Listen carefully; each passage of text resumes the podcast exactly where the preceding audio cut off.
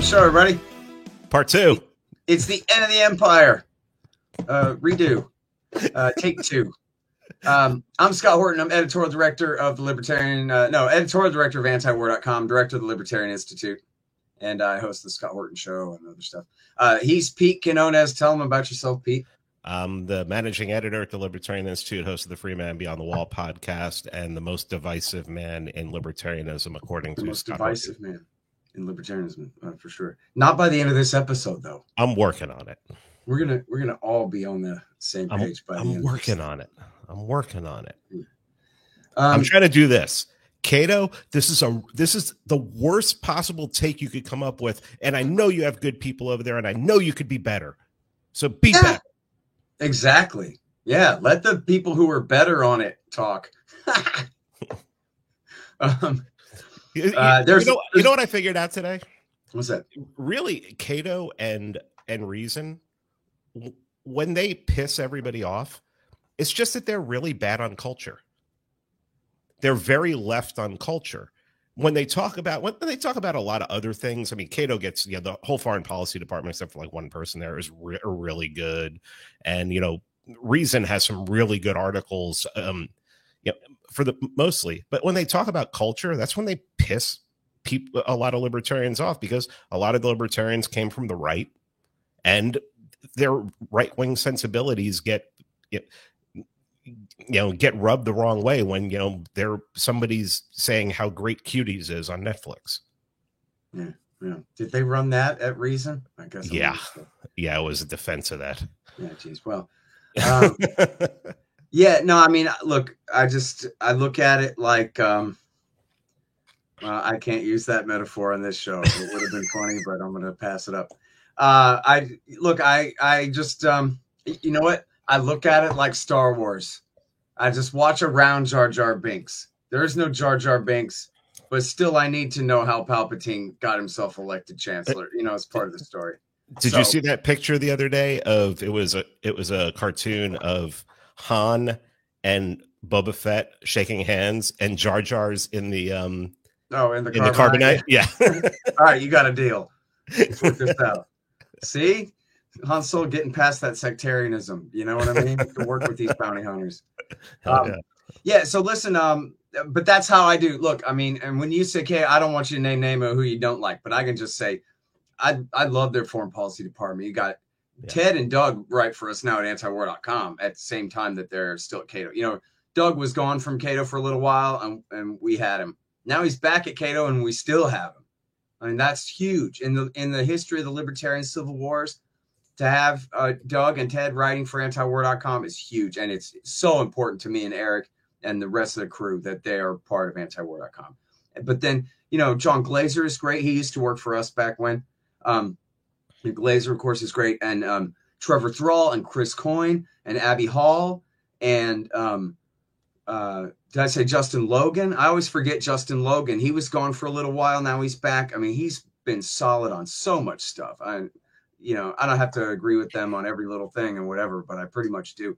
Um, but they just have a great crew over there. And the, there are people at Cato who are bad on foreign policy, but they're not in the foreign policy department, as far as I know. So who cares about that kind of thing?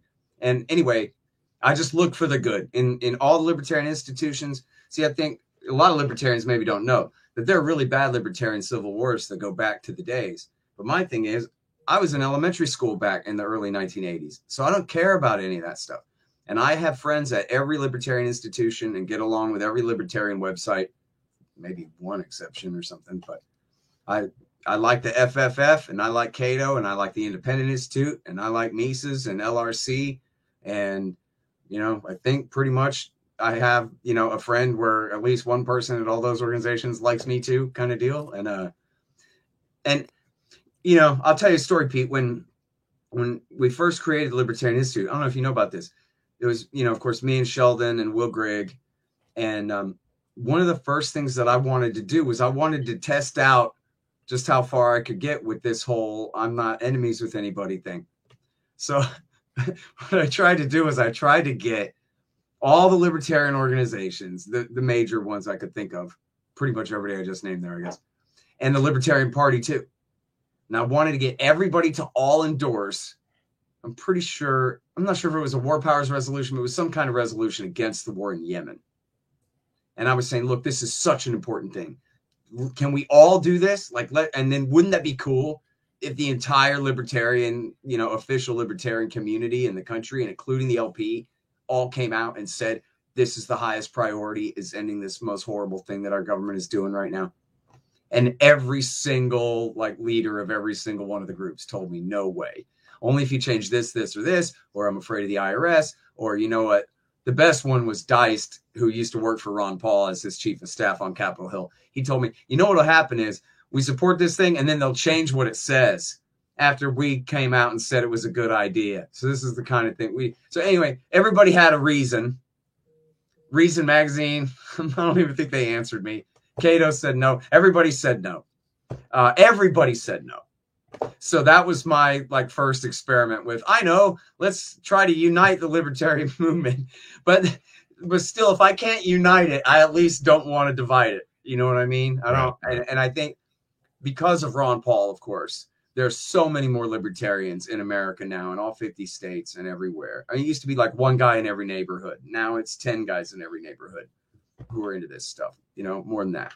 Um, and so uh, that just means the potential for for our ability to affect change in this country is is much greater.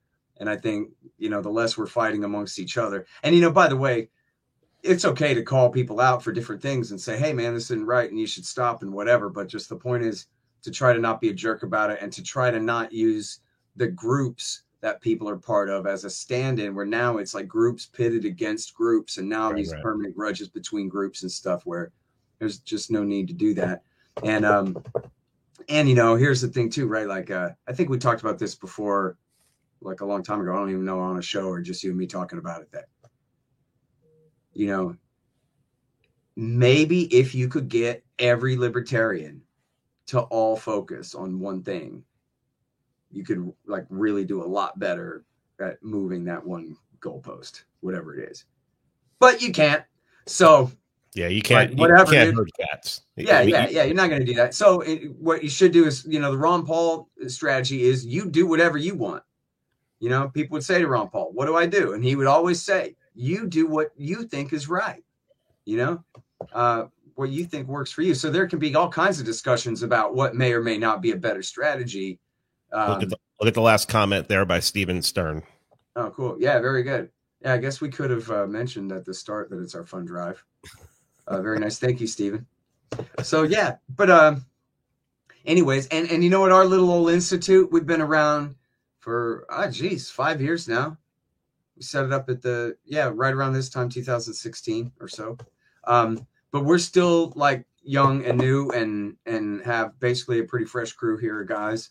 Uh, we keep adding good people, and um, and I think the potential for the Libertarian Institute is a lot like the potential for the Libertarian movement, where the sky's the limit right now. You know, whatever's our imagination, we could, you know, get done, and that's because of people like Stephen, who, you know, I think I asked Harley earlier. It's more than hundred different donors have donated and given us thousands of dollars so far for our fund drive.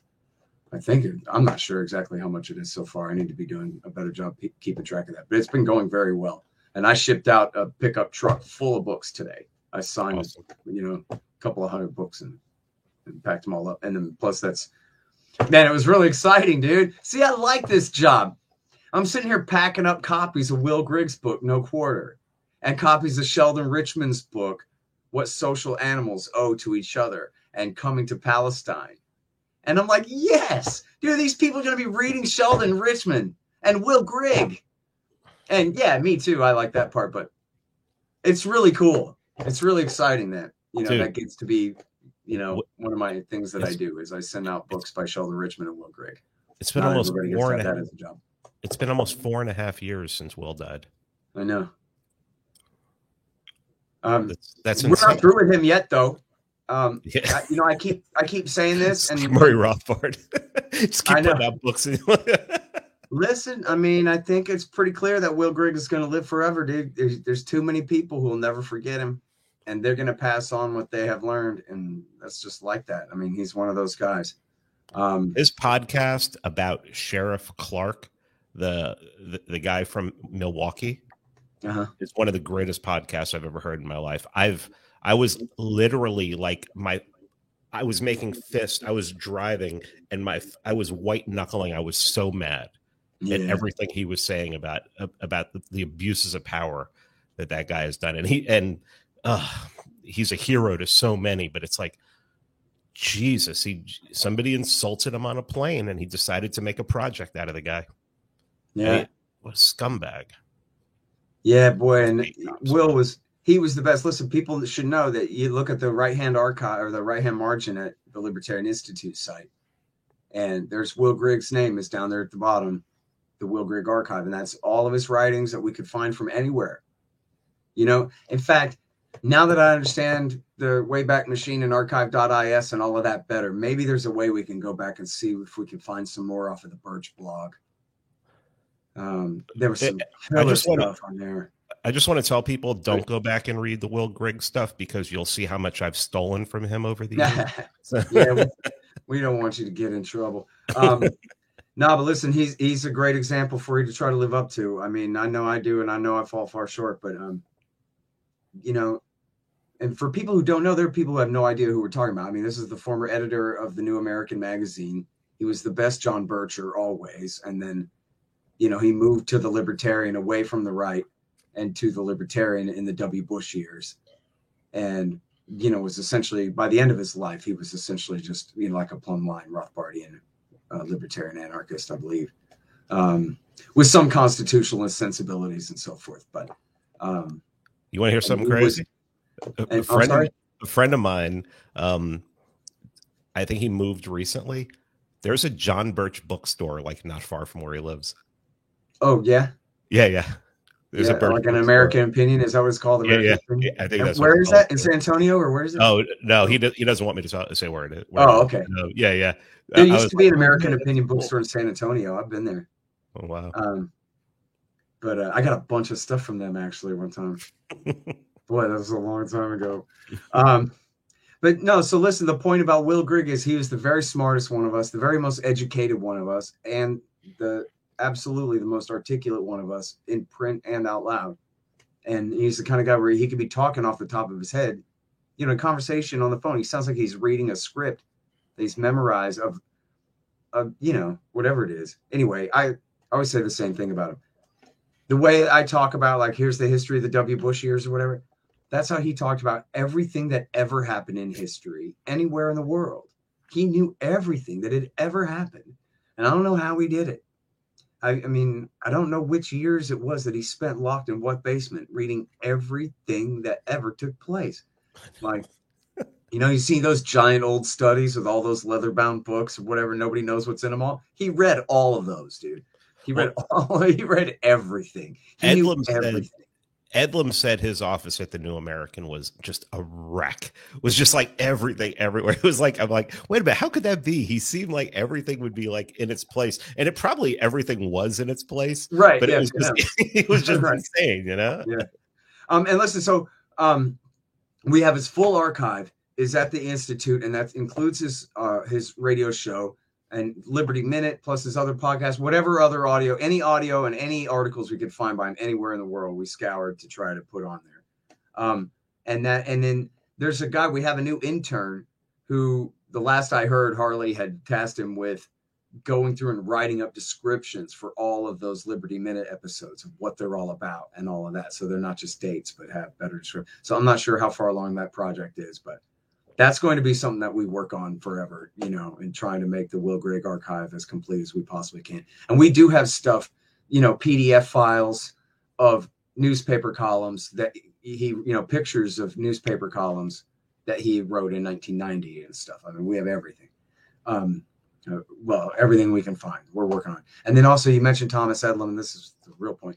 Thomas Eddlem is working on one last Will Grigg book I think we talked about even one more after that, but I'm not so sure about that. But there's one more that's called The Stolen Life of Christopher Tapp. Did I say this uh, two weeks ago? Yeah, yeah.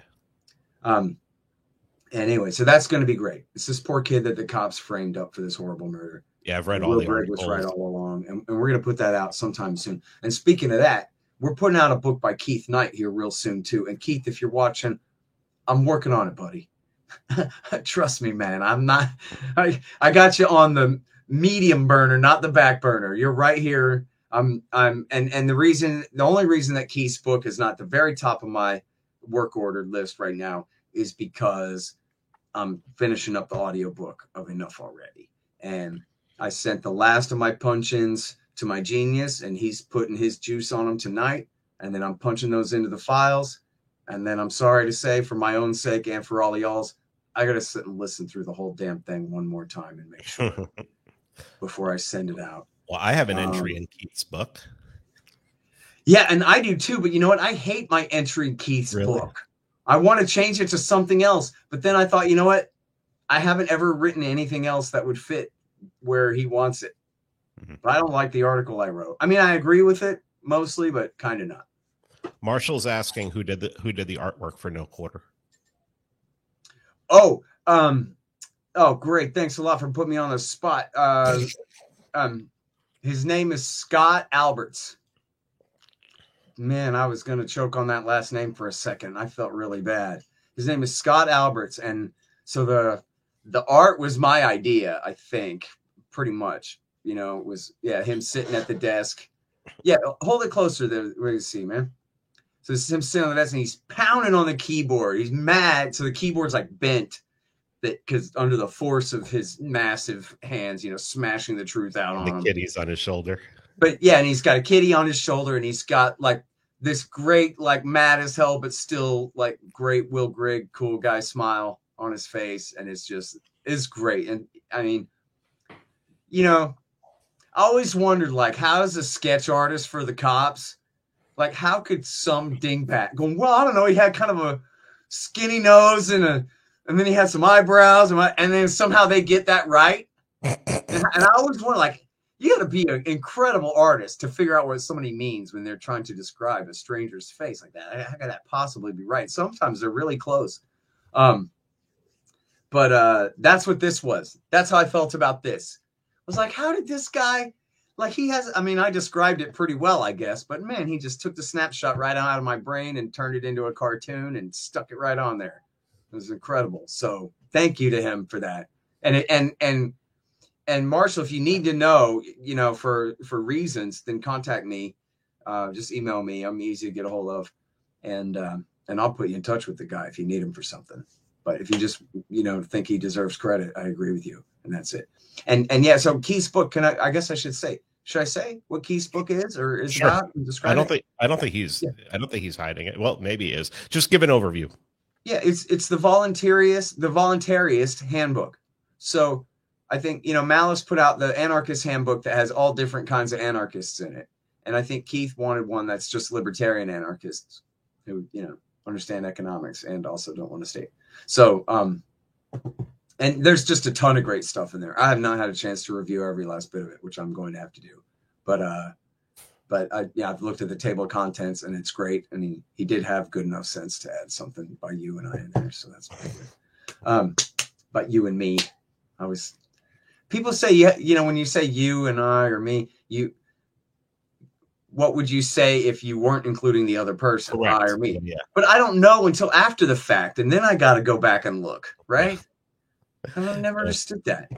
That was one of the, that, that was one of the only, um, things I remembered from like English class in school was that you know, you you had to remove uh, remove the other person, and then what would you say? I remember that. Yeah, but yeah. it's it's always too late though. By then, you know what I mean. You already said it. Now you can tell whether you got it right or wrong. But how are you going to do that in real time? Like if you're writing, that's one thing. But yeah. Anyway, don't listen to me. I don't know what I'm talking about. Um. Okay, uh, I mentioned the audiobook. Before we talk about Julian Assange, I just wanted to mention um, that I'm really bothered by the fact that it's taking so long for Tom Woods to put out the footage of the great party in Orlando a couple of weeks ago. Because I keep having dreams about about like people coming to me and and talking like either like saying that my my bit was funny or that it wasn't or or sometimes in the dream I still haven't gone up to do my bit yet and I'm all nervous and then I kind of wake up and go, dude, you are that was in the past. But I need that closure. I need to see the footage and see whether I think I was funny or not. So some people said I was funny, and the wife said people were laughing, but I don't really trust her. Oh, why? Because So- Rus- Russians don't have senses of humor. Huh? Why? Because Russians don't have senses of humor. Uh, no, this is just particular to her. She's Ukrainian, but um, I well, yeah, yeah, Yeah. but um, well, but Tom Tom put out I don't trust her 1996. take on what happened any- on anything. Tom put out 1996 today, so he's got three more. Oh, okay. Releases 2000. So Right, that was the problem. I looked, I was like, he's not even at 2000 yet. What is about? so I got up there and I told jokes, but I'm not sure if I was funny or not. It was funny. I mean, of course, I was drunk, so I thought I thought anything was funny, but um, you know, it was funny. I know. Did I already tell you this? Sorry if I repeat myself. I don't know who I say things to. I, I think things, but I don't remember who I already said them out loud about or near. Um. So I realized though I shouldn't have read everything off of my phone the way I did it. If I, if I had to, I realized after I was done that I really probably could have reduced all of my jokes to just one word talking points on a page and then I would remember what the joke was. That's how I do my speeches. Like if I'm talking about the Reagan years, it just says Iran Iraq War, and I know everything I want to say about that. You know what I mean? I should have done that. I'd gone over the jokes enough times. Or you I could have reduced it all down it. like that, huh? You could have emailed it to the front desk, and they would have printed it out for you. I had stuff. I had stuff emailed to the front desk and had it Oh, printed no, out. but for I don't mean- there. I mean, whether it's printed out or on the phone, I just mean whether I was like reading a whole thing Right, right. out or whether I was like just had my talking point to remember what I want to say and then just try to ad lib it, you know, a Right, little more organically kind of thing. And I think if I had reduced my big speech down to just talking points and I had rehearsed it a couple of times like that, then I think I would have done better. I could have done it that way. Instead, I kind of was reading the whole thing off. So I don't know. But you know what? I'm not a stand up comedian, so that's the best I could do. Screw you guys if you don't like it. But I think it was all right. I remember you on a show talking about why you wouldn't be a stand-up comedian, and that was hilarious un- unto itself. You know, I got some comments about that. That that was pretty funny. Dude, that was hilarious. But then again, I mean, that, that those guys are hilarious too. So it's like it That's a true. Yeah, it was a it's the perfect storm. You know. Yeah, it was a Yeah, perfect no, storm. You know, I learned a long time ago that I can be pretty funny off the cuff sometimes. But if I do like kind of a rehearsed joke, something I already told before, and I try to do it again, like if I got a good laugh the first time and then I try to like recreate the same kind, it doesn't really work as well. Yeah, that, Like right now, I was just thinking, you want to hear my Willie Nelson joke? And I thought, you know what? It's not gonna fly. It's not gonna. I'm just not gonna do it. it's not gonna land. It, you know, it's a good joke to me, and it was good the first time I told it. People laughed at it the first time I said it to them, but I, yeah, I don't think I could like All right, let's talk about Julian Assange. Dave's job. Um. Okay, here's the thing with Julian Assange. There's a lot of things, but just in case for people who don't know, of course, this is the guy, the founder and director of WikiLeaks. He was um, essentially framed up on some bogus sexual assault charges under the pressure uh, the Swede by the Swedish government, under the pressure of the United States government that we got to find something to hold this guy on, and so they trumped up some sexual assault charges, and he agreed to go to Sweden to be questioned on those charges. And there weren't even charges, frankly. They were just, um, to be clear about that, they were just accusations, and you know, you're a suspect wanted for questioning, kind of thing, is all. And um, so then what happened was, uh, he said as long as he could get assurances that um, he would not be extradited to the United States, like a sworn promise, he would not be extradited on for espionage charges to the United States, then he would go to Sweden and talk to them, and uh, they would not give him those assurances. He invited them to come to England and talk to him, uh, but they wouldn't come to England and talk to him, even though the Swiss and the English cooperate like that all the time. They didn't want to do that. They're trying to get their hands on him. So eventually, he skipped bail in the UK, where you know they had him on a holding pattern thing for answering the charges from or the accusations from the Swedes, and he dipped and went to the Ecuadorian embassy there in the UK, and there he was holed up under. He was given asylum by the previous government um, of Ecuador um, under Correa, I think it is right, and um, and then he was holed up in there for seven years. And the whole time he was holed up in there, people who were on his side and knew the truth and are honest about this, like for example, his fan club over at antiwar.com and so forth, we knew that it was true all along. And they admitted it from time to time in the press that they were at least looking at espionage charges against him. And, you know, that can be a life sentence. And um, then the accusation, you know, the mainstream media uh, interpretation of all of this, you know, was that, oh, yeah, right.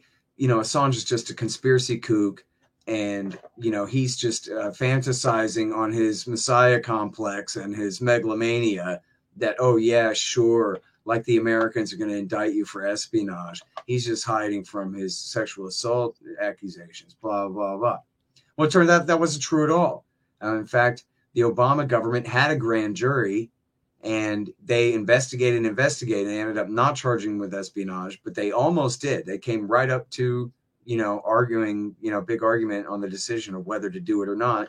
And they ran up, this is extremely important. They ran up against what they called the New York Times problem.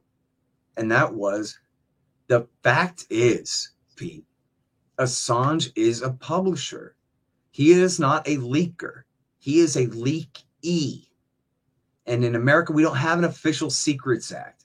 We have an espionage act, and the espionage act, in fact, is written so broadly that it does cover anybody, but it's never been used that way. Um, and uh, you know they they have used espionage mercilessly against government leakers, beginning with Daniel Ellsberg, who they tried to give life. Um, but and by the way, he was not acquitted; he was facing life. But what happened was Nixon hired Cuban hitmen to murder him, and also tried to bribe the judge with a Supreme Court seat. And the judge said that's it. You're free to go. I'm not this we're not doing this anymore kind of thing. So um, that was what happened to him. But then uh, under bush and under obama especially under obama they prosecuted you know i don't know a dozen or more uh, whistleblowers under the espionage act. Obama prosecuted more than all other presidents combined uh, before him and uh, you know including john kiriakou and uh, uh, drake and Thomas Drake, the National Security Agency whistleblower, um, and uh, of course uh, uh, Chelsea Manning for leaking the stuff to Assange. But anyway, so they're trying to conflate Assange with Manning here, when Manning is the leaker and Assange is the leakee. And the Obama government came up against the actual reality and said, well, look, if we publish, if, if we persecute, prosecute Assange under the Espionage Act for publishing this stuff, then the New York Times is liable for the same thing. And guess what? He worked as partners on the Iraq and, and Afghan war logs and State Department cables with the New York Times.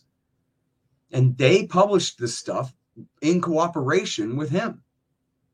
And so the Obama government was looking for a distinction with a difference and they couldn't find it. Well, the Trump government said, screw that. We don't care about that anyway. Forget the New York Times problem we want to prosecute this guy. And their way around the New York Times problem was that Mike Pompeo, when he was the head of the CIA, said these guys are uh, WikiLeaks is a hostile non-state intelligence agency. I forgot the exact phrase, but that's very close to what he said. Well, that doesn't mean anything. A non-state intelligence agency, yeah, that publishes their stuff open source for the public. In other words, it's a newspaper. It's an internet. It's the Drudge Report. It's it's indistinguishable from the New York Times uh, website, you know, from WashingtonPost.com or WallStreetJournal.com. There's, you know, they have no argument really. WSJ, I guess. Um, so, um, but they've done it right. They've they've indicted him on seven on 18 total charges. One of my I guess, was a computer crime, and 17 of them are Espionage Act charges. And then they went in there, they raided the Ecuadorian embassy. There was a change in government in Ecuador, and the new guy was compliant. And they went in there and they grabbed him and they put him in solitary confinement in the Belmarsh prison where they hold Al Qaeda terrorists and people like that in you know ab, you know above maximum security type conditions there. Uh, you know, super max conditions, 23 hours a day in solitary confinement, essentially. And importantly, um, uh, oh man, let me get my times straight in my head here. Vita, I'm gonna say it was earlier this year. It was not last fall. It must have been this spring when. Uh, I'm I'm so sorry. I'm, uh, why that's not uh, thumbtacked onto my timeline in my brain where it belongs exactly. Um, I'm, I'm fairly sure it was earlier this year that yeah, it must have just been a few months ago that the um, I guess they had some hearings last year, but the decision came this year. Um, and the judge, whose name was Baraitser, which is a bit confusing because that's what they call a lawyer over there, but um, the judge ruled that Assange cannot be um, extradited to the United States. And the reason why is because of the barbarian conditions in American prisons. And that this guy has uh, some sort of severe case of autism and depression and is suicidal. And if they lock him up in the Supermax or in one of these other prisons under what they call the CMUs, the Communications Management Units, or the SAMs, the Special Administrative Measures, that, you know, this is, you know, administrative, de- you know, sounds like something out of Israel, right? Administrative detention, this kind of thing. This is where, you know, people are treated beyond supermax conditions where they're not allowed to talk with anyone they're you know completely locked away from the outside world the whole theory is that everyone in there is omar abdel rahman from islamic jihad trying to send secret messages to his followers back to commit terrorist attacks and whatever and then they just pretend that that applies to everybody in there i've done shows on this in the past there was this great reporter named potter um, sorry i forget his first name is almost certain as Potter, who did great work on this. How they had leftist activists who were like Earth First and animal liberation activists and stuff locked up there under these uh, communication management units and these special administrative measures, where they they can't even talk to their lawyers, they can't talk to their families. You know, their visitation is, you know, extremely limited. Their communications, you know. Anyway, so the judge ruled based on the testimony of these um, psychiatrists that she was afraid that because America's prison system is so barbaric and lawless that he might kill himself. And under British law, that's a reason enough to deny extradition. So now what's happened yesterday and today is the American government is appealing that and arguing against that. And they spent all day yesterday making their case essentially against the judge's ruling and saying that she ruled based on the wrong criteria and this kind of thing. And then um, also trying to attack the psychiatrist who had diagnosed Assange, I guess, in the most severe way compared to the other psychiatrists. And um, and then today the uh, and and I'm sorry that I'm I'm a little bit behind on today's news, but I know today was Assange's attorney's chances, you know, to push back on those things and argue against the case that the um, that the uh, prosecutors made. So one of the things that was funny about it was this is from. by the way, I'm getting you know all of this coverage is comes from um, um, uh, Kevin Gosztola, the great Kevin Gosztola. It's um, G O S Z T O L A, and it's just K Gosztola is his Twitter feed. I'm looking right at. Let me make sure that's right. It's K Gos Tola. Okay, G O S Z T O L A, um, and he's he had the you know access to the video stream, press pass to the video stream, and he took minute notes. You know, live blogging it on Twitter all day yesterday and today, and um, and then he also writes at thedissenter.org, and he had a great piece. I read his piece, um, you know, earlier this afternoon on uh, what happened yesterday, and I'm sure he'll have a new piece. And I'm going to interview him tomorrow on my show, so um, we'll have that for you as soon as I can. Um, oh, but one of the things um, that they, the the um, American lawyer was saying, you know, Judge, there's no reason to believe that um, Assange would be held in a supermax, and and the, the U.S. government offers its assurances that he will not be held in a supermax and he will not be held in a CMU and he will not be held under uh, the SAMs. And um, and then his argument was those assurances are to be taken as legally binding, or you are to take them as factual or something. You're not allowed to say, well, that's just a promise. You have to accept it. And then I think Assange's uh, lawyers were arguing opposite of that, that you don't have to accept it. And I think the Americans were even promising that if he's convicted, they'll send him to Australia and he'll serve time in Australia, not here. Um, and they they also said, why look at the very light sentences that were given to Daniel Hale and Reality Winner, that they only got, I'm sorry, dozens of months. I think Hale got 15, you know, 15 months, you know, a dozen months plus a little bit. And then Reality Winner, I think, got 36 months, right? Um, so three years. That's not that light of a sentence, you know? Um, but, uh, and then they also argued that, hey, judge, you know, if you extradite him, that could be the first step to setting him free because maybe Assange could argue that he hadn't gotten a speedy trial. Or maybe he could argue that the First Amendment protects what he did, and then the charges will be dismissed and he'll be free to go. What? That's the argument of the prosecutor, the American lawyer arguing, turn him over to us, is that, hey, he's got a very good chance of getting out of this anyway. We hardly have a case. We haven't given him a speedy trial. We, everybody knows the First Amendment protects publishers. What? And I mean, if that works, if they hide behind that to say that they're convinced, then that it's okay to let him go, then that would be an atrocity itself. You know, I mean, that is just absolutely absurd for them. If if they're making that argument, then they ought to just drop the charges then. If you're telling me you you concede he didn't get a fair trial and that the First Amendment, the inviolate First Amendment of the American Constitution says that you can publish secrets if you want to, essentially, um, then drop the charges and let the whole thing slide. You know, it's crazy that they're doing this. Oh, and by the way, too, um, they kept him out of the room, and and um, his wife dispute. They, I think, they claimed that well, he was sick and couldn't attend, and his wife said that wasn't true. He wanted to attend, and they wouldn't let him. Um, but Kevin did say that he appeared very tired and was like leaning on his hand and you know not looking good. So I don't know if he like when they say sick, does that mean didn't feel well? Because they gave him like extra runny eggs this morning, or that means like there's something really wrong with him, or you know I don't know. Uh, it's probably safe to assume the worst there. I don't know. Um, and then um,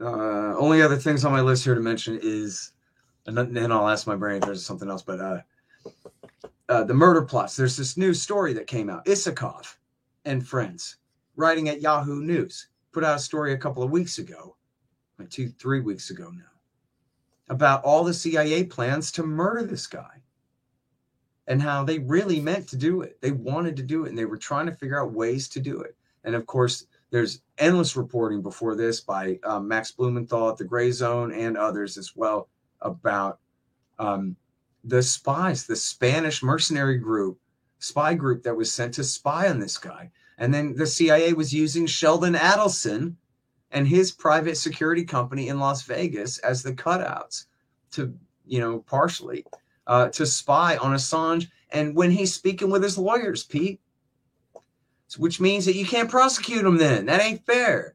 You don't get to prosecute a guy after the executive branch spied on him and his lawyers talking together. You know, that's there's got to be an exclusionary rule there. I don't know the case law, but I know there must be. You know that you just can't do that. It used to be people say, "Hey, this is America, man," and that meant that you can't do that. Right? You can do some things, but you can't do that. But I don't know. Maybe they can. Uh, but it sure seems like they're way over the line here. And then I guess the last thing I'll say about this is look at the press corps. You know, that son of a bitch, Charlie Savage over at the New York Times, his ass is on the line here too, right? When all he does is publish, you know, CIA stenography, what they want him to say, not what some courageous CIA whistleblower wants him to say, but what, you know, the, the top commanders want him to print.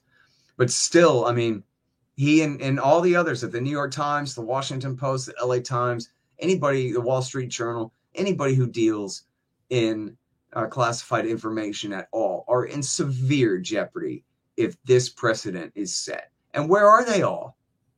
They don't like him because he published the DNC leak. which wasn't hacked by Russia anyway, had nothing to do with Russia anyway. But that helped get Trump elected. And therefore, Assange is what a Russian agent or a non state hostile intelligence agency, something. And they throw him under the bus. They sacrifice him to Moloch. Like now they're going to get away. Now everything's going to be fine. And again, these same people who published, you know, at just the, the, the papers that I mentioned there, the, the Post, the Times, the Journal, etc. Just a few of those. Between them, published hundreds and hundreds of articles based either primarily on something in the WikiLeaks or at least have somewhere in there as State Department cables from 2007 verify, etc., etc right? Where at least they are cited as partial corroboration of the truth in those stories. At the very least, hundreds, probably thousands, just at those few papers. And when you're talking about around the world, probably 10,000 news stories. Certainly thousands upon thousands upon thousands of news stories. In fact, you can just put in Google as State Department cables show, as the WikiLeaks reveal, phrases like that, and you will get thousands and thousands and thousands of results. I mean, real results from publications around eh, alternative and mainstream uh, because of all of the absolutely important and newsworthy stuff in there. And remember, too, back when they arrested Manning and you know began the campaign to demonize Assange, the whole story was that these two have blood on their hands, blood on their hands because the stuff that they've released, oh, it's so top secret. It's going to get all of our informants rounded up and their throats cut. It's going to get, you know, all of our spies, uh, you know, behind enemy lines killed and all these things. None of that was true. None of it. And Robert Gates, the Secretary of Defense, admitted it. And at uh, Chelsea Manning's court martial, the prosecutor admitted it that there was no evidence to that. Hear me? no evidence. The prosecutor at the court martial admitted they had no evidence that anyone was killed because they were named in the WikiLeaks. Their operation was revealed in the WikiLeaks. What they put out, the Manning leak, was essentially secret, not top secret, just regular old secret level information. And they put that on the SIPRNet, you know, after September 11th. They put a lot more information on those internal government networks knowing that there was a higher risk of leaks, but judging that the importance of information sharing was more important. And for this level of material, which was confidential and secret level, that it was a risk worth taking. And it probably was, even you know, knowing that the leak came out and was published at WikiLeaks. Um, because there were no consequences in terms of, you know, like you would expect in the rumors like spies behind Russian lines getting caught and executed or you know some kind of thing like that. Nothing like that happened. You know, all that happened was the people got a taste of the truth of what was really going on under the empire. You know, that was what was wrong. That was all this blood on their hands. What they meant was this stuff is embarrassing, right? Because there's no accountability. It's not like anyone working for uh, W. Bush or Hillary Clinton, you know, uh, the Barack Obama government went to jail over stuff in the WikiLeaks, no matter how ugly some of it was. You know, nobody went to jail. I mean, you know, they admitted they lied about the number of combat deaths in Iraq. They lied about, um, you know, uh, continuing to turn people over to the Badr Brigade and Wolf Brigade to be tortured to death and all of this stuff. Nobody went to jail. It was embarrassing, Pete. It was the worst that they had on them. And that's, and then so that and that's what he's being charged with, right? None of this, you know, for any liberals who are saying, well, serves him right for serving the Russians' agenda for Trump or whatever. First of all, that was complete crap, never happened anyway. But secondly, that doesn't have anything to do with the charges here. There's no Russia. This is about the Manning leak. That's what he's being prosecuted for. The heroic Bradley slash Chelsea Manning leak to WikiLeaks, the Iraq and Afghan war logs, the State Department cables, the Guantanamo files.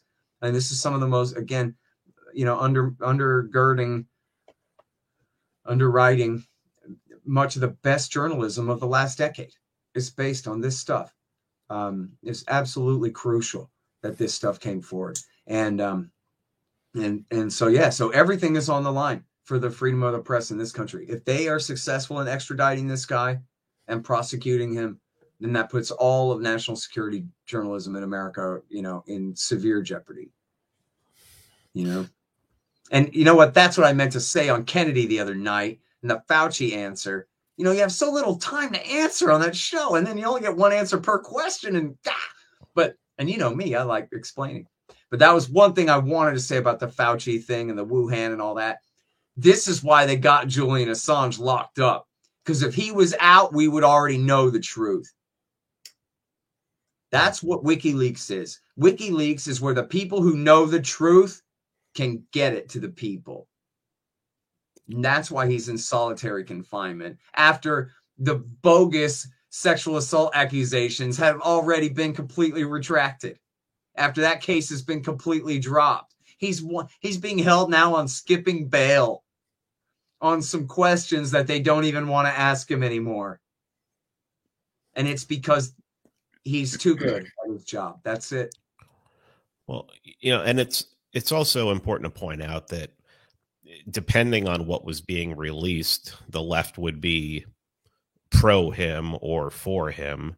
You know, when it when it hurt, when it made Bush look bad, everything was fine. When it made Obama or especially Hillary Clinton look bad, then you know it's not well, that's not good. Um, the mm-hmm. right was terrible on the Manning leak because they totally bought into uh, the whole blood on his hands, blood on his hands thing. Even people that I knew who were on the right had to explain had to explain to them. You know, I'm talking about regular people because they just buy the line. They don't go. They don't go any deeper. That you know. For, all the screaming of fake news, fake news, everything they know about Waco and the Manning leak and you know everything like that they get from the fake news you know? So it's like yeah. complete hypocrites. And um you know that's such an important point but before you go on because i'll forget that what you just said there that both sides such as they are have reason to hate the guy right? When what it should be is okay well look i'm mad that he hurt hillary clinton but man that manning leak was so important or look, I'm mad at him for the Manning leak, but hell yeah, he helped take down Hillary Clinton at least, right? Instead of people being positive and looking at the good that he's done for their side, instead they hate him and they all forsake him. It's disgusting, man. And disgusting. And to go back to like the accusation, the sexual accusations and everything. Um, I mean, Stacy like read all that, read all like the interviews and stuff like that. I mean, the police were like taking they, like one of the women would say, "Well, he did this," and then they go, "No, no, actually, no, I, I misremembered. He didn't do that." And they'd in, they'd include the thing that she the person had just corrected. I mean, it was just right. a witch hunt right Absolutely. from the start. It was like, I mean, if there's anything that is even close to being like the truth, is that one of them was upset because he may have taken a condom off. And that's like really the only thing that was like, I mean, those women walked out of the interview like, well, I mean, they asked us questions, but nothing happened. And then everybody just blew, you know, they just blew it up and just basically made stuff up. Yep. You know, yeah, and, and, I mean, and one hmm. of the women said so. One of the women said, "Hey, man, they have me quoting. You know, they quote me saying things I never said. I mean, this right. is crazy." She was outraged by it. You know, one of yeah. the women was. Um, and, and, just, and it just goes to show you, it just goes to show you how much power the friggin' CIA has, because I mean, that's that's the Swedish authorities. That's right. And listen, so here's what happened, man. And you can find this. Um, uh, I should have this reposted on my own website somewhere in the fair use section for safekeeping or something, man. It's really important. This guy, his name is Nils Melzer, N I L S M E L Z E R. He's the UN Special Rapporteur on Torture. I think that's how you say that. And so he wrote a thing about people were bugging him and bugging him to look into this. And he kept saying, yeah, yeah, yeah, and thinking it's just too partisan and whatever his problem was. He didn't want to do it. Then he looked into it. But he has the jurisdiction to look into it, right? He has the authority to look into it in a in a real way. So they had to turn I don't know if they had to. They they cooperated in turning over documents to him and all of these things. And he wrote up this whole thing about what a sham it was and about and he gets really specific on what you just said CIA putting pressure on the Swedes. What do you mean you let him go? You had your hands on Assange and you let him leave the damn country? Fix it. And the, and the Swedes go, okay, whatever you say, Americans. And then go and put the pressure on the British and whatever. where again, in other words, this is pure persecution under the color of law, right? This has nothing to do with enforcing the law and everything to do with American intelligence agencies have a vendetta against this guy and they want his ass and they'll do anything to get him. Yep. And this guy, Nils Melzer, and people got to read this report. It's jaw dropping stuff. I tried to get him on the show, but maybe I should try again to see if I can get him on the show because I talked to him. I, I, wanted to talk to him before and I never heard from him. But um, but I'm pretty sure we ran that at antiwar.com as the spotlight and everything. Like it was such a such an important story where um and especially because he he as he says he came to it really reluctantly. Um, but then was like, man, this is just unbelievable what they're doing to him. I think that was what it was. He didn't believe the accusations could possibly be true, that the prosecution was this political rather than for a good reason. You know what I mean? And then he was mm-hmm. like, well, you guys are right. This is purely political and and not for good reason at all. So yeah. Um yeah. really, really ugly stuff, man. I mean, yeah, it's just awful. What's funny is um side note, Stacy and I met because she like saw me on Twitter and she goes, What's your opinion of the Julian Assange thing? And I'm like, so I just linked her the, a couple of the episodes we did on Julian Assange. And that's how we started talking. Oh, that's great. yeah, because she's been into the she's been behind the whole Julian Assange thing. Now now she's like she's like, some of the Julian Assange people are really, really crazy.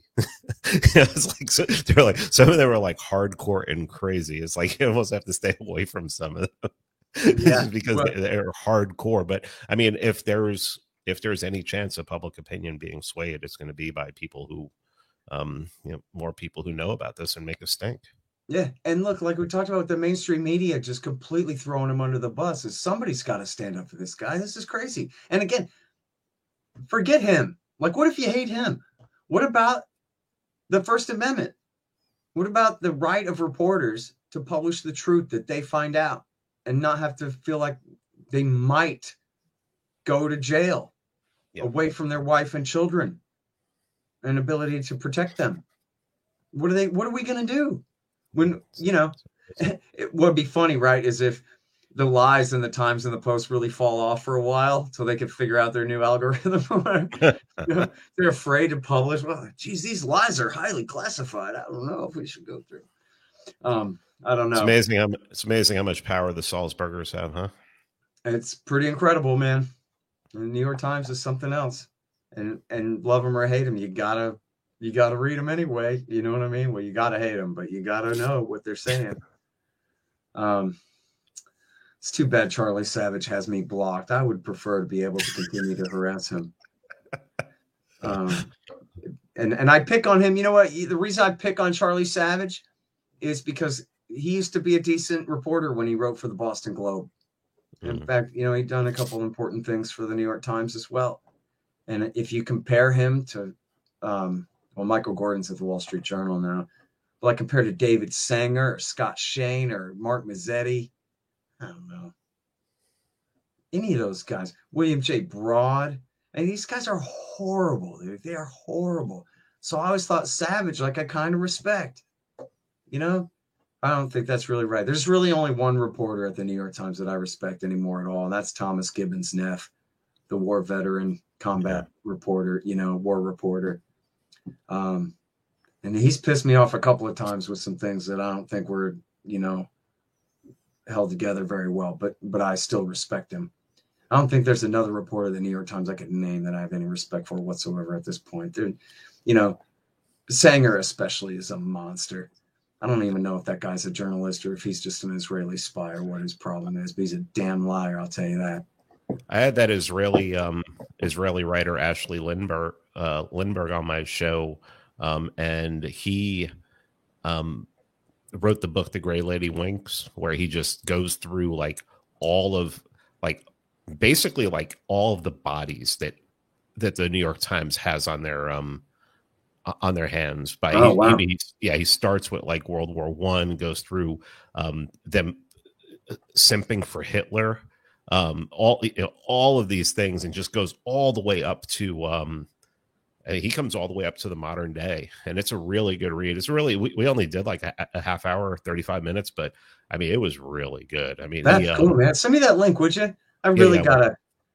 I gotta find time to go drive laps around town so I can listen to people's shows. I don't have time Yeah, to yeah. listen. Well, Ashley Uh, sounds really great though. Ashley Rindsburg. Sorry, I was trying to remember his name, but Okay. yeah, he's uh he's really he- he's one of those guys who's probably on the left, but is like really like real red pilled on all this stuff. Yeah. You know, I, I published in the book uh, my email exchange or part of my email exchange with Charlie Savage, where he's saying, you know, you've taken the lessons of Iraq War II too far, and that was 20 years ago. He says, like in in in um, dashes, you know, 20 years ago now. We got Iraq wrong, and then you just take those lessons way too hard because, in fact, like mostly we publish the truth about. this. And I'm just thinking, man, the New York Times, I never even mind the weapons of mass destruction lies. How about the EFP lies in 2007, which could have led us straight into war with Iran? How about all the lies about Gaddafi was going to murder every last man, woman, and child in Benghazi? How about the lies about Bashar al Assad and sarin gas? And for that matter, how about all the lying by omission about the atrocities of the al Nusra terrorists during the Syria war? And, you know, these guys, how about all of the lies? Oh my God, the lies of Broad and Sanger. Sanger and Broad, really, Sanger's the more responsible of the two for it. You know, all of their hype about Iran's civilian nuclear program. My God. It's like George uh, Carlin said, you could beat a man to death with the Sunday New York Times. Like, yeah, you could with the lies that David Sanger wrote in there. They're heavy, man. And and and so yeah, no, I've I've learned the lesson. Charlie Savage is right. I learned the lesson of Iraq War II, and it's held all along. And it's helped to protect me from believing other lies in the times in the 20 years since, man. You know? And he even says, he goes, look, your way would have prevented what happened in Iraq. That's true. But my way, what? I forgot what he says. I, what, what could possibly be the other side of the argument? yeah, that? yeah. What, You where know? do you go after that? Yeah, after you give that up, oh, how do you? Yeah, we would just you would just never read another national security story ever again. That's your choice, you know. Anyway, Uh, oh, and one more on that. Wait a minute. Hell, look, we can end on this. Havana syndrome. And you can read about this in New York Times. On one day they'll debunk it in the New York Times. It's just cricket, stupid, and and you know hung over State Department losers, whoever these weenies are, you know. Um, and then they'll turn right around and be like, oh no, it's deadly serious, the Havana syndrome. We think the Russians are zapping our State Department and CIA employees with a microwave brain ray, which does not exist at all. And wait, let me check. I interviewed this lady yesterday. I think it's probably not up yet. Uh, but there's this lady wrote a piece for Foreign Policy. Cheryl Rofer is her name. No, it's not up yet. It will be up at the uh, Institute and at scotthorton.org. Um, but she wrote this thing for foreign policy where she worked at Los Alamos National Laboratory for decades. And she's like, look, man, we tried to make microwave ray guns. They don't work. you know, and certainly like the amount of power it would take and the range that you would have to be in. And how do you get it to cook the inside of somebody's brain without cooking their skin first? You know, like you don't have even the slightest scorch on your ear, but oh, your brain is all frazzled, huh? Maybe you should drink less. Um, yeah. Anyway, the whole thing is is completely preposterous, and then it just keeps spreading and spreading and spreading, and and you know I don't know who it was who made this point originally, but one of the accusations is that the Russians must have used this brain way, uh, brain ray on American um, diplomats in I forgot if it was in Beijing or where it was in China, but somewhere in China. And then whoever this expert was was saying, "Look, man, you say a lot of things about the Chinese. You cannot tell me. There's just no way in the world you're going to convince me that the Chinese allowed the Russians to shoot the Americans with a damn brain ray on their soil. Seriously. It just didn't happen. It just didn't happen. Okay, the hell out of here. It's no brain ray, and it's amazing because they keep believe they believe it. And you know, there's this top top secret, top level group of scientists at the Pentagon called Jason. I forgot what it stands for, but it's all capitals, Jason. And it's you know top level group of scientists, And um, Jason Leopold got their new study, and it says that this is crazy. It's crickets, dum dum. That's all. It, it started in Havana because that's where the crickets are, and um, and then that's the end of that. And then just after that, I mean, Leopold published that in BuzzFeed. Um, what three weeks ago? And then two weeks ago, or one week ago, Julia Ioffe has a new one in. I forgot. I'm sorry if it was the Atlantic. I think it's in the Atlantic. It might be the New Republic. I'm pretty sure it's in the Atlantic. Saying, yeah, this is happening.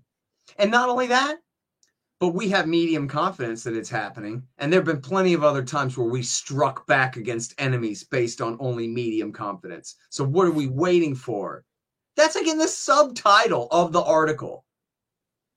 You know, a journalist demanding some kind of response, some some kind of violent response, evidently, against a Russian brain ray that no one can prove exists at all. And that I have to tell you, Pete, I really doubt exists at all. man. I just I know, know, you know, you know, I'm I'm pretty open to conspiracies. And when I heard this one, I was like, you guys are out of your mind. You guys are out of your mind, especially eh, especially that whole thing of the Russians were using it on Chinese soil. Oh, yeah. I mean, Come on. Eh, and on eh, India do people soil, really think the, the Chinese? People think the Chinese and the Russians are really that close? I mean, that the that, that the Chinese would go to bat for the Russians like that? They, they yeah. don't like each other. They don't like yeah. each other. You know what we got to do, man? Um, on the next episode. Yeah. Oh, and I been... should, I'm sorry, I should have put in Russiagate in my giant list of things the New York Times got wrong there. Oh, the entire oh. Russiagate scandal about Trump's alleged ties to the Russians, where the entire thing was a hoax from the DNC server leak all the way through. Not one, not one of those claims held up by the end of the day. It's an absolute disgrace as it lies on the level of weapons of mass destruction in Iraq. Just absolutely unforgivable. And I'm sorry, go ahead. I think the next episode, since we've concentrated on China a lot in the previous episodes, maybe we need to talk a little bit about that article you sent me from Foreign Policy about the uh, Chinese credit system. Oh yeah, that's very interesting. And you know what, man? I want to go back and listen to your great. Would you talk about that interview you did with your friend that's been living in China for how long? Yeah, he's been living. He's been living in Beijing for 26 years now. Mm-hmm. And Wait, what is his know, name again? His name's Scott Freeman. That's actually his real name. His uh-huh. real name is Scott Freeman. Great. And he um yeah, he's like I've been living there for 25 years and I don't even know what this I've never experienced this Chinese credit score system. Yeah. So he's like I'll just would, I'll just mention real quick that you know, we could go through it. Maybe I should interview the guys who wrote it or something, but uh, in Foreign Policy magazine, they go, "Look, this is basically a way to keep keep up with corrupt small business owners." Who rip off their customers and stuff like that is basically all it is. It doesn't apply to everybody, and it's basically like a credit system for entrepreneurs. You know, we'll have one here. We'll have one here before China. Before China has one, China yeah. doesn't have China's infrastructure is falling apart. They don't have the infrastructure to do anything like that.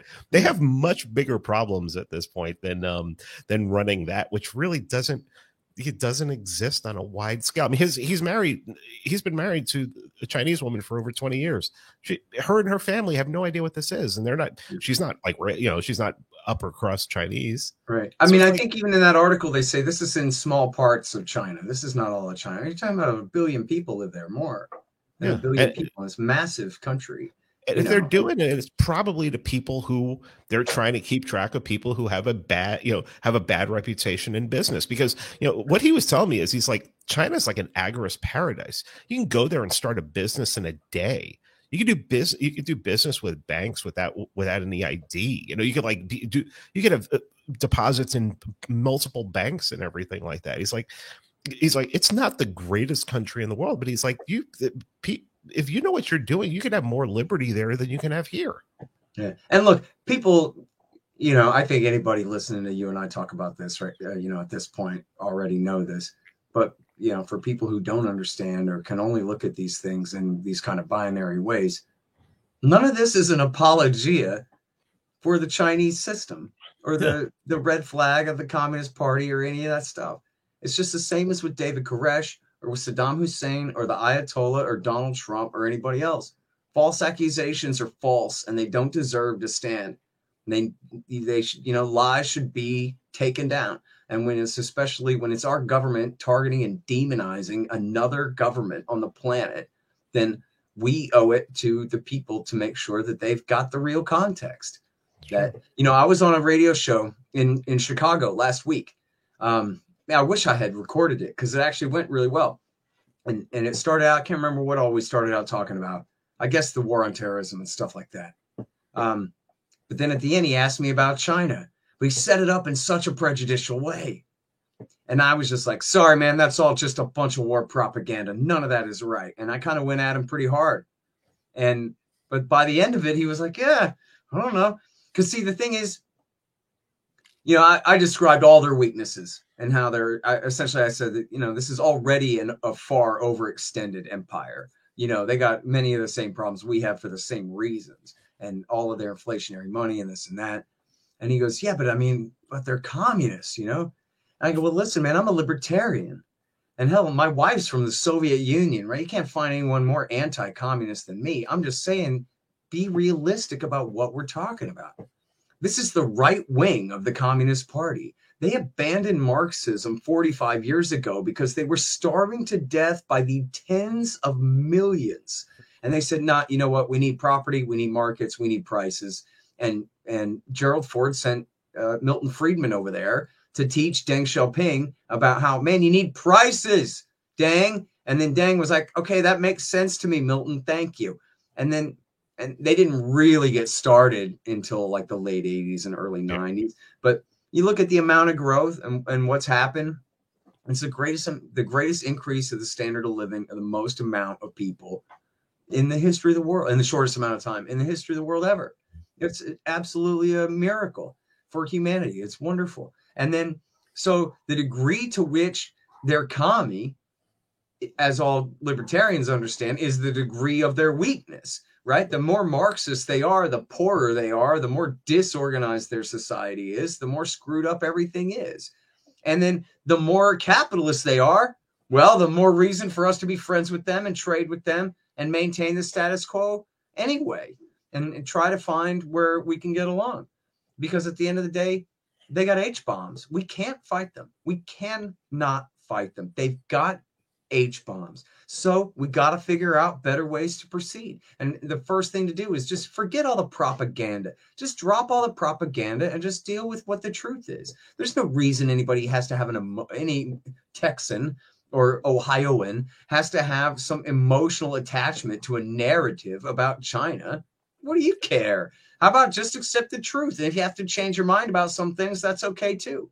You know, if I if somebody convinces me that no, I think they're going to roll into North Korea, all right, well, let's talk about that. I'm I'm willing to hear you out, right? Uh, but I ain't convinced yet uh, by all the hype, and um, I think it's important that people realize that there's no reason in the world why somebody like me, a skateboarder from Austin, would be a partisan of Ayatollah Khamenei. I'm not. It's just I'm calling David Sanger a liar because David Sanger is a liar, and Khamenei is innocent of a lot of the charges that David Sanger likes to hurl at him. That's my job. You know, it's I'm taking my own side. I'm loyalty to my I'm loyal to my own mind and and what I know to be true, and uh, and then that's it. So I know people get really upset about, oh, I don't know why you're siding with the terrorists or why you're siding with the commies or why you're siding with the whoever. But it's just reality. That's all it is.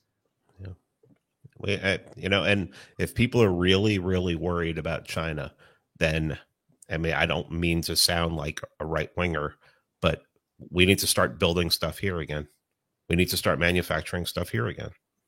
I mean, we need to not be so reliant upon, you know, China. You know, I mean, yeah, I don't really I, agree with that. I mean, we exported. Think... we we basically exported our pollution. I mean, that, that's literally we, exported our pollution, which was a good thing, and everything else was like, I mean, we get cheaper stuff and everything like that, but it's like, you know, I mean, being so, it, it's like to me, it's the difference between, you know, if supply lines run out, you know, I run right down the street to Giant Eagle to buy my food, but if they're if they're empty, then I want to have food here that I've either grown or I've, you know, things like that's an easier way for an individual to, um, make sure that when supply if supply lines go bad, well then yeah, I have my stuff. Well, you know, I mean, I'm a big subscriber to the capitalist peace theory, which is my alternative to the democratic peace theory. Yeah, um, no, I and, I, and I know what it is, and and I agree with yeah. it 100. Um, percent So we need we need to maintain trade uh, with all major powers on the planet, you know, as much as possible. And look, everybody knows that it's government intervention that has caused all the supply chain right. crises here with all the different lockdowns and all these things. So, in other words, if we can just get government to back off, get the hell out of the way, the free market will take care of it.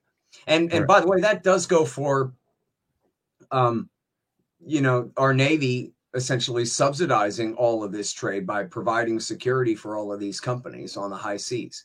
Um, I'm all for ending all corporate socialism. And that means that Walmart and whoever else, they better provide their own security. The, the taxpayer should not have to pay to protect them from piracy if they want to drive back and forth between China with boats full of goods.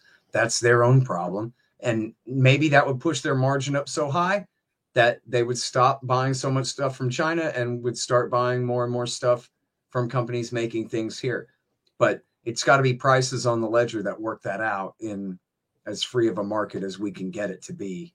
You know, Bovard has a great new article at Mises today about how protectionism doesn't work and it's just immoral and wrong and and screwy and it just creates you know all this all these same disincentives for the same reasons. You know, Harry Browne I remember Harry Browne used to say that like look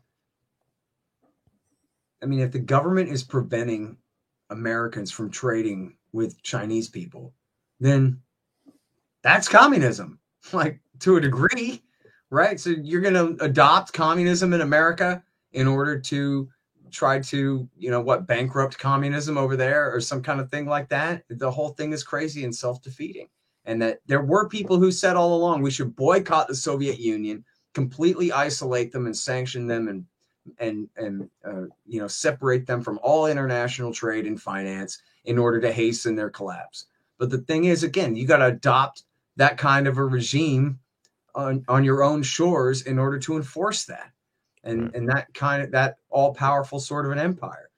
Maybe if we'd had totally open trade relations with them all along, communism would have ended that much sooner, you know, rather than later.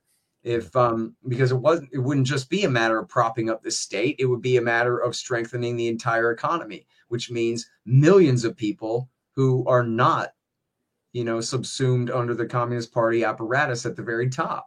But more and more power in the hands of more and more people diffuse across the country.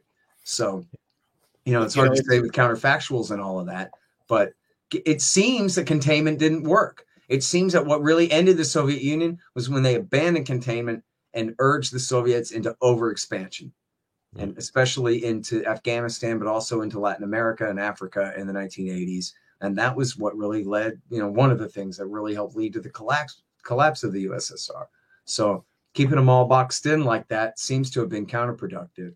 And then and then how did reagan negotiate how did they end the cold war? They negotiated it. Reagan became friends with gorbachev and said look we can do business hmm. you know he's a hawk his first term and a dove his second because he figured out that he could really do it and he did it and really you know the cold war was over by the time bush senior was sworn in in 1989 you know the wall was already coming down. Well, the, down. the re, one, one of the main reasons that I question the whole export every export production to China is that books have been written about how basically that idea came out of Harvard Business School in the 80s. Harvard Business School started teaching that. That was one of their main things. And I have a tendency to not trust anything that comes out of Harvard. I'm, well, I'm with, Tom, I'm with Thomas Sowell on that, you know. So um, I want I want completely unrestricted free trade. I think that you know if you and I want to trade something, we should be able to trade whatever we want, and if me and someone in China want to trade something, we should uh, trade whatever we want. But man, this system is just really, really screwed, and just um, it seems like some things were, you know, if something came out, like I said, something com- comes out of Harvard, I'm just like, oh man why were they teaching that what was you know you know i mean we know that the wars are planned in harvard Georgetown, places like that. So it's like, yeah. you know, I, I, well, yeah. it's the bribe, right? I mean, essentially what it is like for for Korea and Japan, and for the Europeans, the deal is you let us keep our military there, and keep you know open and neutral trade between all the different players. And um, we'll drop all our tariffs and let you sell all your stuff to our to our people without a markup. And that's the deal. And that was essentially the deal that they're trying to bring the chinese in on. Not that they're going to put our troops in china um, like in japan or anything like that but essentially bring them into the american imperial fold as much as possible in that way that um, you know we'll give you open access to our markets in exchange for you you know at least deferring to us on some matters of security and things like that uh, rather than having to independent of your own policy in the region and that kind of deal. And um, so that's the trade-off. But the thing is we should just drop the second part of that and just have open trade. You know sheldon richman is as an economist i'm a great anti-war guy you know what the hell do i know? But uh, sheldon has written a lot about how you know the giant sucking sound of jobs to mexico and China under the free trade agreements of the Clinton years. That there's something to that, but that in fact, in uh, industry in America, manufacturing in America is like as high as it's ever been. There's like as many manufacturing jobs as there ever has been. So many, many have gone away, but many new ones have been created, and um, and at the same time, it's really what's really cost the number of manufacturing jobs overall in terms and also in terms of like percentages of jobs within certain industries is the advance of robots mm-hmm. and you know more and more assembly line work being done automatically rather than by people standing in rows and that's the kind of thing where you know i don't know the exact proportions but i know sheldon says that you know really it's the automation more than China or Mexico that has the most to do with undermining blue collar manufacturing jobs in this country. And that even then, that kind of thing is overstated. That there really are, you know, lots of, of high quality jobs along those lines. You might have to move from your old Rust Belt town to somewhere else, um, but but not out of the country. Um, well, you anyway. know, people are saying that there's a lot of job openings right now, and um, yeah, so I'm I don't know if that's true or not because I'm not in not looking, but apparently there are a lot of people who are hiring right now, and and now it's ridiculous, man. Even here, um, small town Ohio, like the Kentucky Fried Chicken starts at thirteen dollars an hour. Oh yeah. I mean, well, I mean that's that's why there's such a shortage, right? Is is a huge part of that is because of price inflation, and mm-hmm. so the companies can't raise their wages high enough to get people in the door without having to raise their prices on their board so high that their customers start staying home. Yeah. So it's the Federal Reserve's fault, right? It's a real problem. And I know it's been like this my whole life, Pete, and I probably always will be. And when the prices go up, the first thing they do is they blame hourly workers. They go, well, you know what's happened is all these, you know, chicken fryers are demanding $13 an hour to start. And that's what's driving up the cost of everything. It's just the most damn lie, right? It's like pretending the Ayatollah's making nukes or the Chinese social credit system or whatever. They just say it. And then people accept that. But why are wages going up? Wages going up because people won't work for the old price because the old price won't cut it because the government has devalued the currency. That's why. And I mean, I remember watching Alan Greenspan testify under oath to this in the 1990s. Oh, yeah. Any more upward pressure on wages could trigger inflation. It's like, you son of a bitch. You know, these are the people, the, the hourly workers are the last people in line to get a cost of living increase. You know, an executive vice president, if he doesn't get his cost of living increase, he might go somewhere else. He's got skills in demand. The lowest level hourly workers don't have skills in demand they're not as free to move around and find someone who's going to give them their cost of living increase when they need it. They're the last ones to get it. And then they take the rap. It's sick, man. And, and but it is causing and you know, for smart libertarians out there, there ought to be all kinds of great investment opportunities based on the distortions that our government has caused in every one of our markets across the society. I mean, look at all the people dumping currency into, um, you know, every shit shitcoin under the sun that's coming out right now.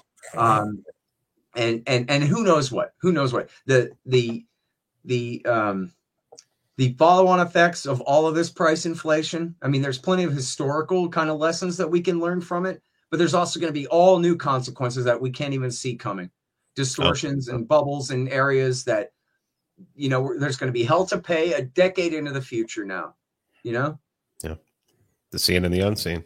I'm telling you what, I'm gonna I'm trying to get uh McMaken on the show tomorrow because I, I really like McMaken. He's you know one of the best guys at Mises. And what I like about him is I don't know if it's daily or what, but I know he keeps track of M1, M2, M3, all this, and he can explain what it means and why you should care. And it, which is totally interesting and important if you're yeah. into that kind of stuff, you know, which I am.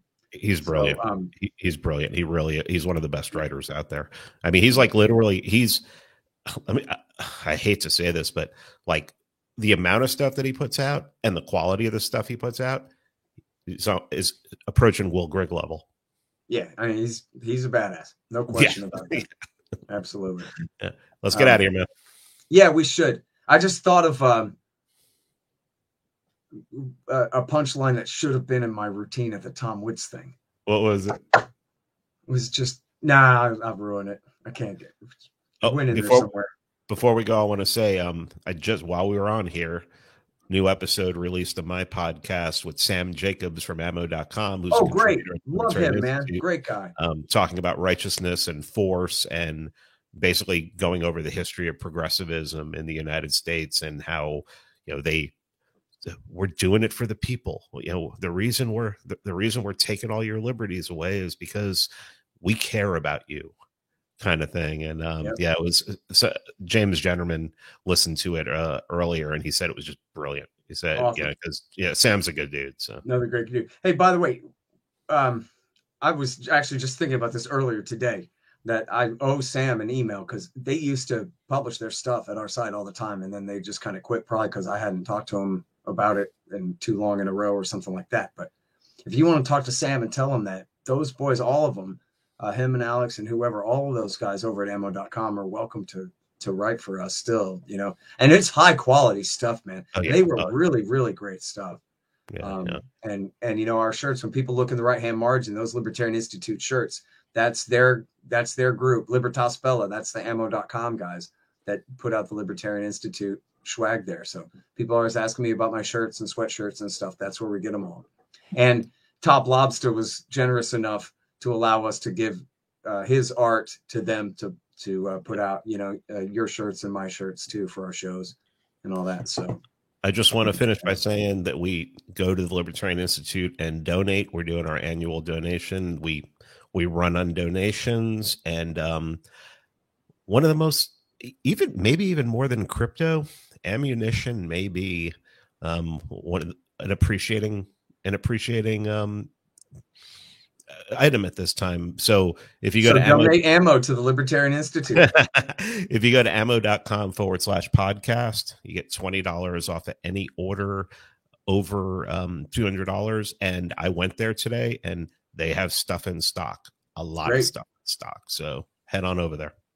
All right, cool. Yep, very good deal. And and thank you everybody. Look, it's you know, I forgot the numbers. More than 100 people have donated to us so far and I, I, I really want to say I'm ex- uh, extremely grateful about that, and I know the entire crew is extremely grateful. Um, and so, thank you everybody uh, for that, and we'll see you back here in two weeks.